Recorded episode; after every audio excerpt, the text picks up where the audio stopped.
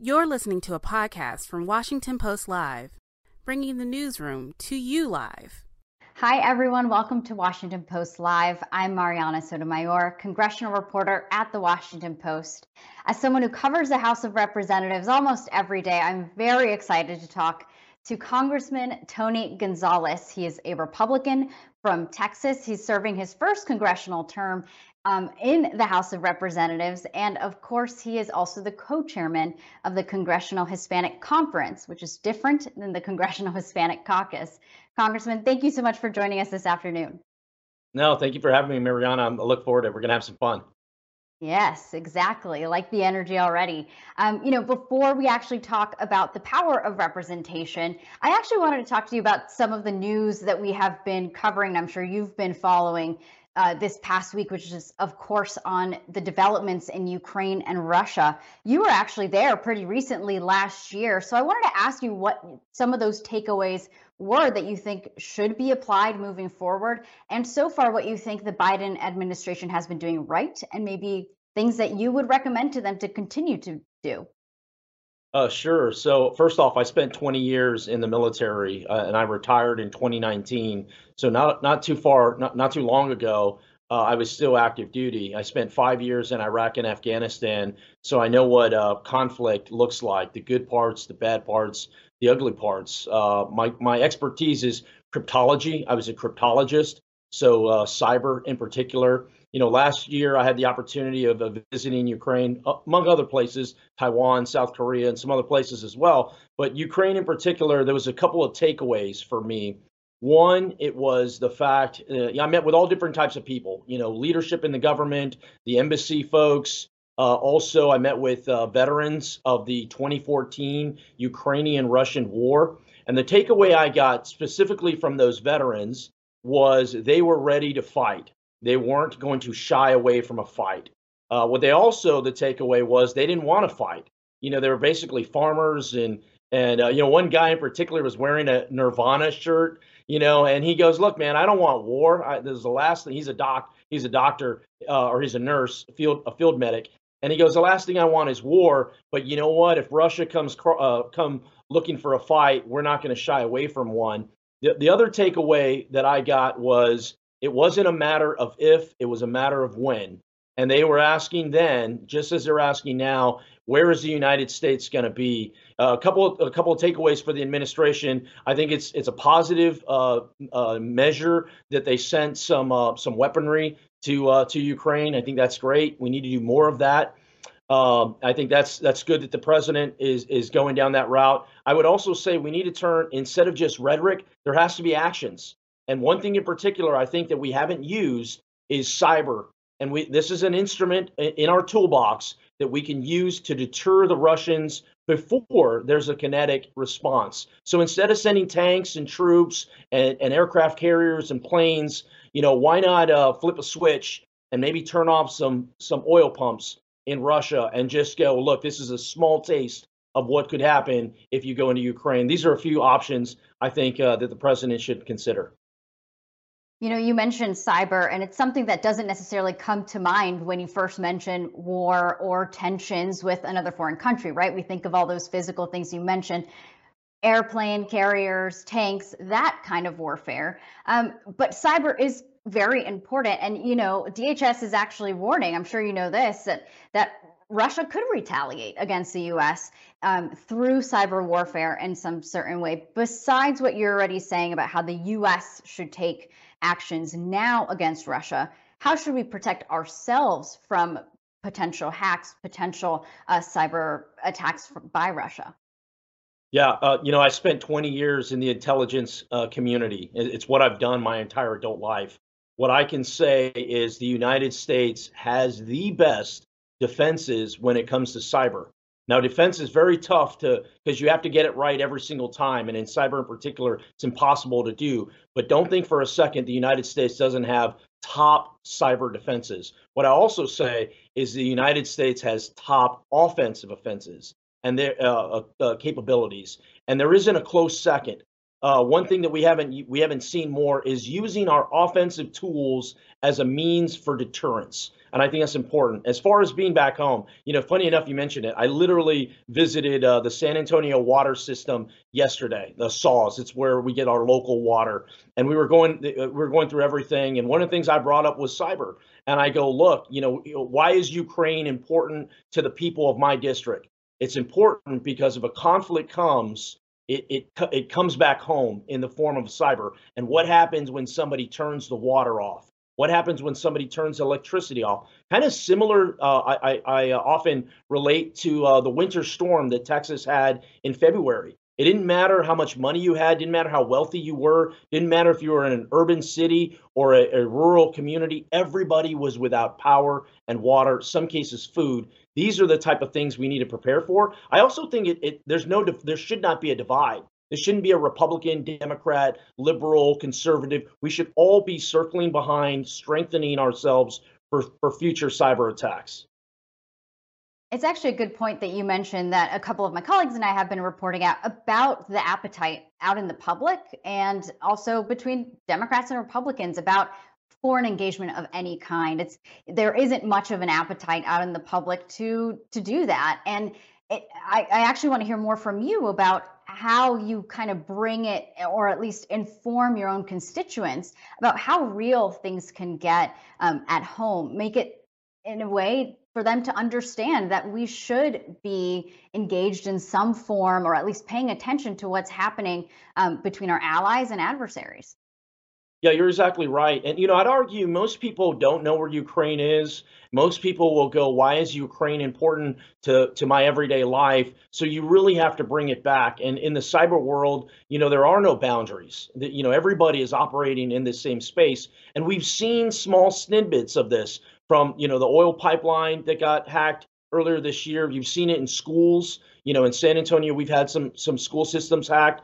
Uh, Pensacola, Florida, had their water system hacked. You've seen it in, in our food production areas. This is only a taste of what is to come. Uh, you know, I, one of the things that I'm very proud of last year is I was able to pass three bills. One of those bills was the National Digital Reserve Act and uh, it passed through the NDAA. NDAA had over 800 amendments, and that particular bill was the second most uh, bipartisan bill. We had over uh, 40 different co-sponsors. You know, I had I had Democrats from all over the spectrum. You know, extremely liberal, moderates. I had Republicans all over the spectrum. So I think this is an opportunity to help bring our country back together. But we got to start acting now. We can't think as if this is a you know in the way in the future and is never going to occur. It's here. It, it's here right now. We have to prepare ourselves for it. You know, one other way that the government can try and put pressure of, of, on other governments is, you know, probably sanctioning Russia. Um, and I know Biden yesterday said that he likely will put more sanctions, um, not just towards the government, but probably in things that Putin himself is also very much interested in. Is that the right course of action? Is is there anything more that you recommend that the administration should do? You know, I think it is a good first step. You know, I'll go back to it. I spent five years uh, fighting in Iraq and Afghanistan. I was in the service for 20 years.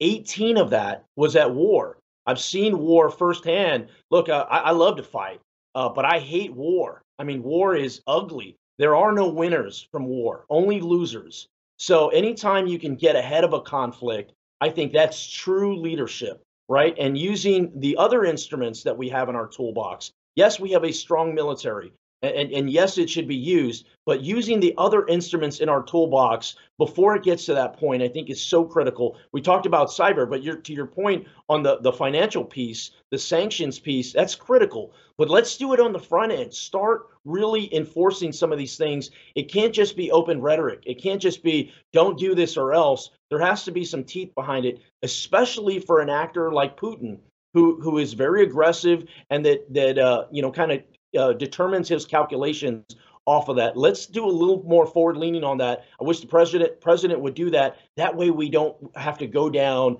the traditional send troops and and and uh, weaponry. Like I said, war is ugly. Everybody's a loser if it comes to that.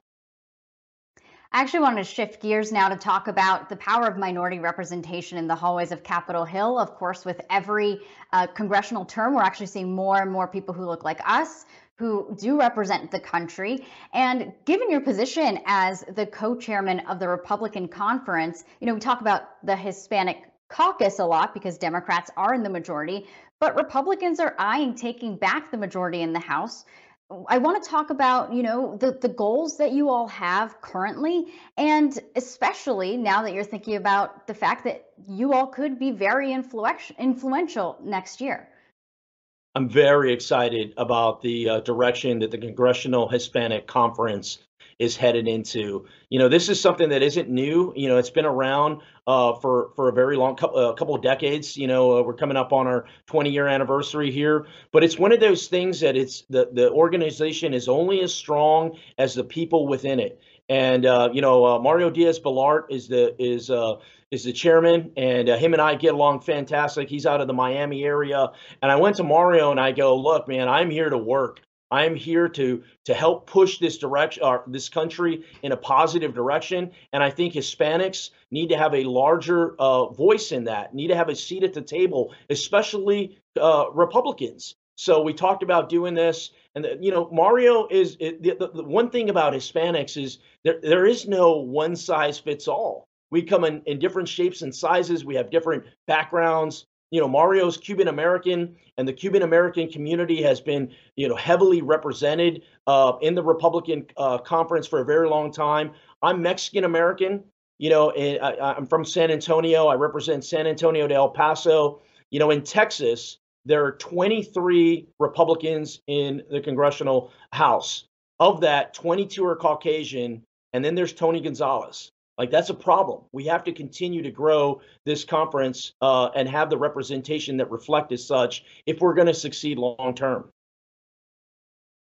You know, it's interesting you point out just the dynamics, that stark contrast um, that you are really the only voice um, representing not just your community, but the backgrounds that we share. I'm, I'm curious to know, you know, Republicans, uh, especially on Capitol Hill, I should actually say it's not just Republicans, it's Democrats and Republicans. When talking about immigration, for example, it has just become extremely politically toxic. It is somewhere where there's so much inflammatory rhetoric that it is yes. hard to see and, and bridge divides, even though they exist.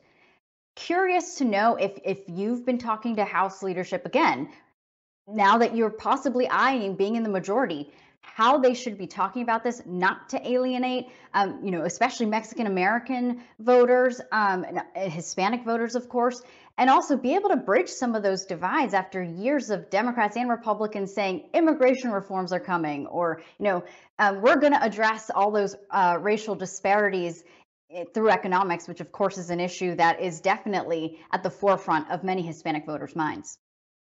Yeah, no, I've been very fortunate that uh, leader Kevin McCarthy has uh, given me the opportunity to to really lead on this issue. You know, one, my district is over 70% Hispanic. Two, I represent 42% of the southern border. That's 820 miles. I'm literally on the border every single day. So when we start talking about uh, the crisis that is occurring, you know, nobody nobody has been on the border more, or, or their constituency knows about it more than I. And and this is what this is. And, and the other thing too is I've I've hosted 41 members of Congress at the border. And what I tell every member of Congress is this is look, you can be hawkish on the border. You can be completely for border security, all in on ensuring terrorists don't enter our country, all in on ensuring uh, drugs, fentanyl, uh, you know, all these terrible things don't happen. These bad actors, we should be all in on preventing that. And in the same breath, the Republican Party can be all in on legal immigration on welcoming those that want to come and live the American dream. This is America. It's the greatest country on earth. Sometimes we forget that because there's all this division, but we have to remember look, race may make us different, but it shouldn't divide us. And, and that's what I tell all my colleagues. And I think, you know, politically, Republicans can lead on this effort if we can find a manner and, and, a messenger to deliver it and deliver it in a way that goes, wait a second here, we are the party for legal immigration. Now let's find some ways to reform the legal immigration system. I think that the country is is ready for it. I think the the Republican Party uh, is ready to lead on it. Uh, but but that starts legal immigration or immigration reform starts with border security because things are bad. They're as bad as they've ever been. I'm curious if you all have been talking to the Democratic Hispanic Caucus um, and talking to them about potential pathways because you know the Senate tried to talk in a bipartisan fashion kind of saying what you, what you were suggesting. You know, put some money, a lot more security at the border, but also possibly provide pathway to citizenship on on DACA and farm workers, which are two bills, for example, that did receive bipartisan support in the House last year.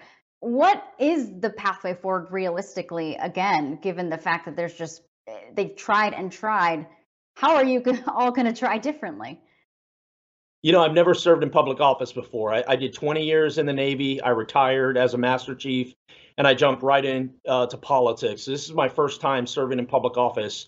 And you know, in the military, you work with all different types of people from all different walks of life, and you don't ask them, you know, uh, who do they go to bed with, what color their skin, where are they from, you know, who do they pray to. That that doesn't matter. What matters is, hey, are you going to help me accomplish this mission?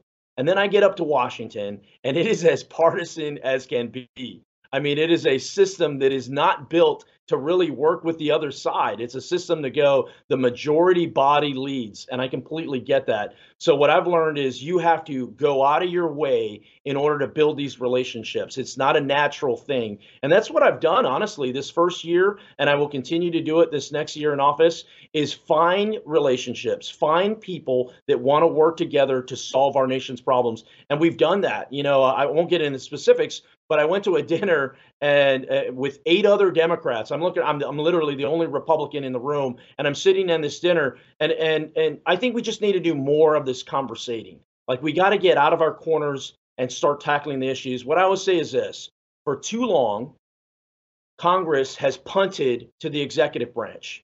Right? A prime example, you know, let's blame Biden for everything that's wrong, or let's blame Trump for everything that's wrong. I think it's time for Congress to lead again Congress needs to take an active role. We're an equal body of government. The legislative branch has to come together, roll up our sleeves, and find solutions to these problems. Immigration reform is just one of them, but it takes some leadership and it takes some people willing to push back against you know these rhetoric uh, positions that are out there and go, you know what, we have to solve this because it's the right thing to do. I actually want to talk about the Latino vote. You know, one of the big takeaways from the 2020 election was the surprise that many Democrats had that they were losing a majority of Hispanic voters that did previously turn out for them, especially in that southern Florida region that you mentioned, and also in your district, um, in, in, southern Texas as well. As well. Um, you know, I've also been covering the Hispanic vote for a couple years, and you can talk to, and I'm sure you know this, Republican and Democratic operatives who have been studying the vote for a long time. And always, always, always they say, you just have to show up. I was actually pretty struck by, um, you know, reading your bio. You put in, I think, 7,000 miles into your car when you were 70. campaigning. 70,000. My goodness. Well, your district is pretty big. Um, but you know, it's it, it's it's almost as simple as that, right? Um, I want to talk to you and get your insight on Republican strategy, but also broadly, what Hispanic voters want. Yeah, I think it's pretty simple. Uh, you're abs- you're spot on. Know, showing up matters, right? Showing up is ninety percent of life. So you have to show up, and you can't just show up two weeks before the election and tell people how bad the other side is. You know that you should be a Republican. That's not the answer. You have to show up early, and you have to show up often. You know, I put 70,000 miles on my pickup truck, and we had big crowds and we had small crowds, and I met with people in their living rooms. You know, Texas 23 reminds me a lot of uh, New Hampshire and, and Iowa, you know, that they expect to see their representative. They expect to talk to them, ask them tough questions, and that's what we did. The other thing that I say is the messenger matters. You know, look, I'm Mexican American. Uh, my background, I've lived on my own since I was 15. I dropped out of high school at 18. I joined the Navy without a high school diploma. I go on, I get my high school diploma in service, associates, bachelor's, master's, uh, and I'm and I'm working on my PhD. Uh, you know, I have six children. I'm Catholic, I'm a military veteran. Like all these things matter to a community that you represent. So, you know, when I show up and I start talking about, uh, you know, co- uh, conservative values, uh, it, it, it's, it's as if I'm already at the 50 yard line. That's why I think it's so important that the Republican grow, the Republican Party grow and look for candidates like Monica De La Cruz in Texas 15, like uh, Juan uh, Ciscomani in uh, Arizona 6. You know, people that are going to be good leaders. You know, we can't have crazy people. I don't care the color of your skin. If you're crazy, I don't want you in Washington.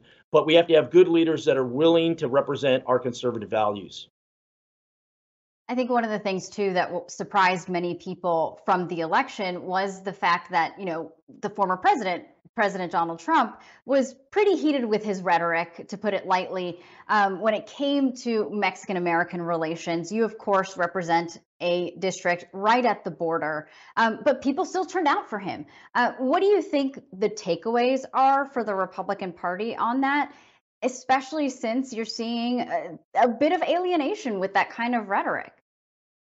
Yeah, I think honestly, it started with the Democratic Party really taking a hard left turn and really focusing on some of these social uh, um, agenda items. You know, they went really anti-police. That's not a, a traditional Mexican American trait. A lot of Mexican Americans serve in, in military service or or in you know, their sheriffs or their police officers or their brothers are. You know, it's a very uh, service-oriented community. So when you attack the law enforcement, you're really undermining that. You know, and and then the social programs. You know, one of the th- the interesting things when the pandemic hit, you know, my district was uh, one of uh, one of the the lowest districts to uh, to apply for unemployment benefits, and we're not a wealthy district. So I'm thinking, why why aren't my why aren't people applying for unemployment benefits? And as I went around and talked to people, one thing in particular, I talked to this small business owner, and she's struggling. You know, this was early in the pandemic; things were closed down. I stop in to have lunch, and I start talking to her about PPP loans. I'm like, hey, why aren't you taking this? She goes, she goes, uh, she goes, Mijo, I don't want anything. I don't want anything for the government. I just want to be, uh, just want to stay open. I go, you don't understand. The government is the reason why your doors are closed right now. Take the loans to keep your business open. My takeaway was this, uh, and I'm generalizing right now, but the Mexican community isn't a community that has their hand out. They're a community that's willing to take a second or third job, that wants to have dignity in work, that wants to wants their children to, to have a better life than they are, but they want to work for it. And this is something I think the Democratic Party has missed. And uh, same thing along the border. I mean, when when you just pretend it doesn't exist, it's bad. It really is bad, uh, and you have to at least put some effort into it. Uh, it's a problem that every presidency has had to deal with, but for whatever reason, this presidency has not dealt with it in a manner that uh, is is productive. And the people on the ground, the Hispanic community on the ground, they see that and they're they're looking for change. I want to switch gears a little bit, you know, talk a little bit about other things that are part of the legislative agenda and, and topics of conversation. One of them, of course, is voting rights. Um, when we're talking about race, Democrats especially talk about how a lot of these voting laws are likely going to suppress minority voters. Um, some of those laws, we're seeing it in Texas. I want to get your take on that. Um, and, and how do you talk to your own community when they're asking about, hey, how can I you know make sure my own vote is is counted in the next election. You know this is an area that i think is extremely dangerous and and let me explain. Uh, you know both sides have used this rhetoric of attacking our election system and i think there is nothing more dangerous that than that. You know it's one thing if your horse doesn't win you know, people can go, you know what, we didn't win this time, but we're going to push hard and we're going to win next time. But it's another thing when people do not believe in the election process. If they don't think their vote is counted, it's going to get ugly. So we can't have both sides trying to uh, have political gains off of this and start undermining our institutions. That's the worst thing that could possibly happen to this country. You know, I look at our adversaries, uh, once again, you know, my national experience uh, background, you know, Russia will never defeat us. China will never defeat us. America gets defeated from the inside out. And that starts by undermining our institutions. So, to your point on voting, this is something, a, a conversation we absolutely have to have. and it, it, it, as best we can, it can't be politicized because it's dangerous to our republic. What we should be focusing on is every legal vote needs to be counted, one, and it should be counted pretty damn fast.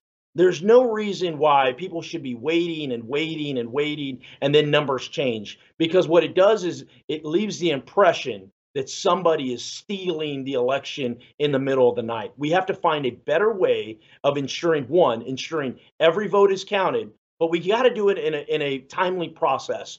Otherwise, it undermines things. So in Texas, Governor Abbott, I know recently passed two laws essentially meant to ban any mention of critical race theory. That is, of course, another topic of conversation when you're when you're talking about schools, right? How right. should schools be talking about that? Yeah, you know, I have six children, and uh, you know, my children, you know, we were stationed all over the United States. We went to public schools, we went to private schools, we went to religious schools, we went to home schools, you name it, everything under the sun. Right now, my children, my school age children, go to public school. And one of the things is, I think you need to be having a relationship with your school system, and you need to be having a discussion. Parents, you know, I take my Congress hat off. I'm a father. I'm a father first, you know, and uh, parents should have a seat at the table and should be discussing on this. I think one one takeaway from the pandemic is a lot of parents started seeing what their what their children were being taught you know, you get very busy, you go in all these different directions. But when they were at home with you and you're going, wait a second, what's going on here? It's just dangerous. So it's something. Me personally, I believe, uh, you know, the education system should be held at the uh, should be uh, focused at the lowest possible level, at the local level, at the state level. What I don't want to see have uh, happen is the federal government overreach and people to tell you know people from Washington to tell people from Texas what they should be teaching or or other other places but parents need to have a seat at the table that's something that we should all be pushing for you know it's been a pretty busy and active year on Capitol Hill, especially yes. for you. It's your freshman, and you just completed, I think, your first year with another one to go. Um, you've mentioned a lot of the divisions that exist and the, how difficult it's been to bridge divides sometimes within your own conference. Um, I'm curious just to hear from you. Has that impeded, um, you know, any any goals, any conversations you've been trying to have as you all kind of look at potentially taking back the majority next year? You know, it makes it a little bit difficult. You know, a lot of people in Washington, uh, they grew up in politics you know they were state reps and they were state senators and or they were they were mayors and they were doing things before they were they were members of Congress. You know, for me, I was I was serving our country, so I I don't view the world through a political lens, if you will, and and that's been that's taken some uh, adjustment to realize that hey, some people the first thing they look at is how is this going to help me politically, not is this the right or the wrong thing to do. Uh, but I'll tell you, you know, even though with that, with all these different uh, obstacles, one person can make a difference. It's you have to work a little harder. You have to build personal relationships. But I would give you an example. This morning, uh, and this is just one example. This morning, you know, I'm going through my different articles. I'm reading different stuff. I see this one thing in particular that catches my eye.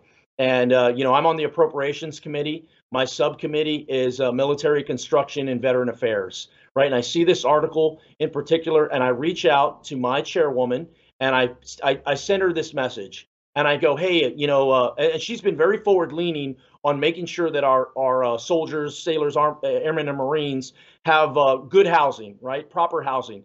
And I send her this article and I go, man, I, re- I really wish we could do a little bit more this year on, on some of the housing she texts me right away. She goes, "This is a top priority for us. We're absolutely going to hold hearings on some of these different things." And then and then we just kind of continue the conversation from there. What I'm what I'm getting at is yes, we have different ways of doing things. Yes, our philosophical beliefs are very different, but you have to treat people like treat like people be respectful of one another, and find ways to work together for the betterment of America. We need more of that, more now more than ever, because there's dangers, real dangers, not only abroad, but here at home. We start tearing each other apart, and, and there's no coming back. We have to heal, and we got to find ways to help, right? Ed, you mentioned education, healthcare, uh, you know, mental health uh, military. I mean, the list should go yeah. on and on and on.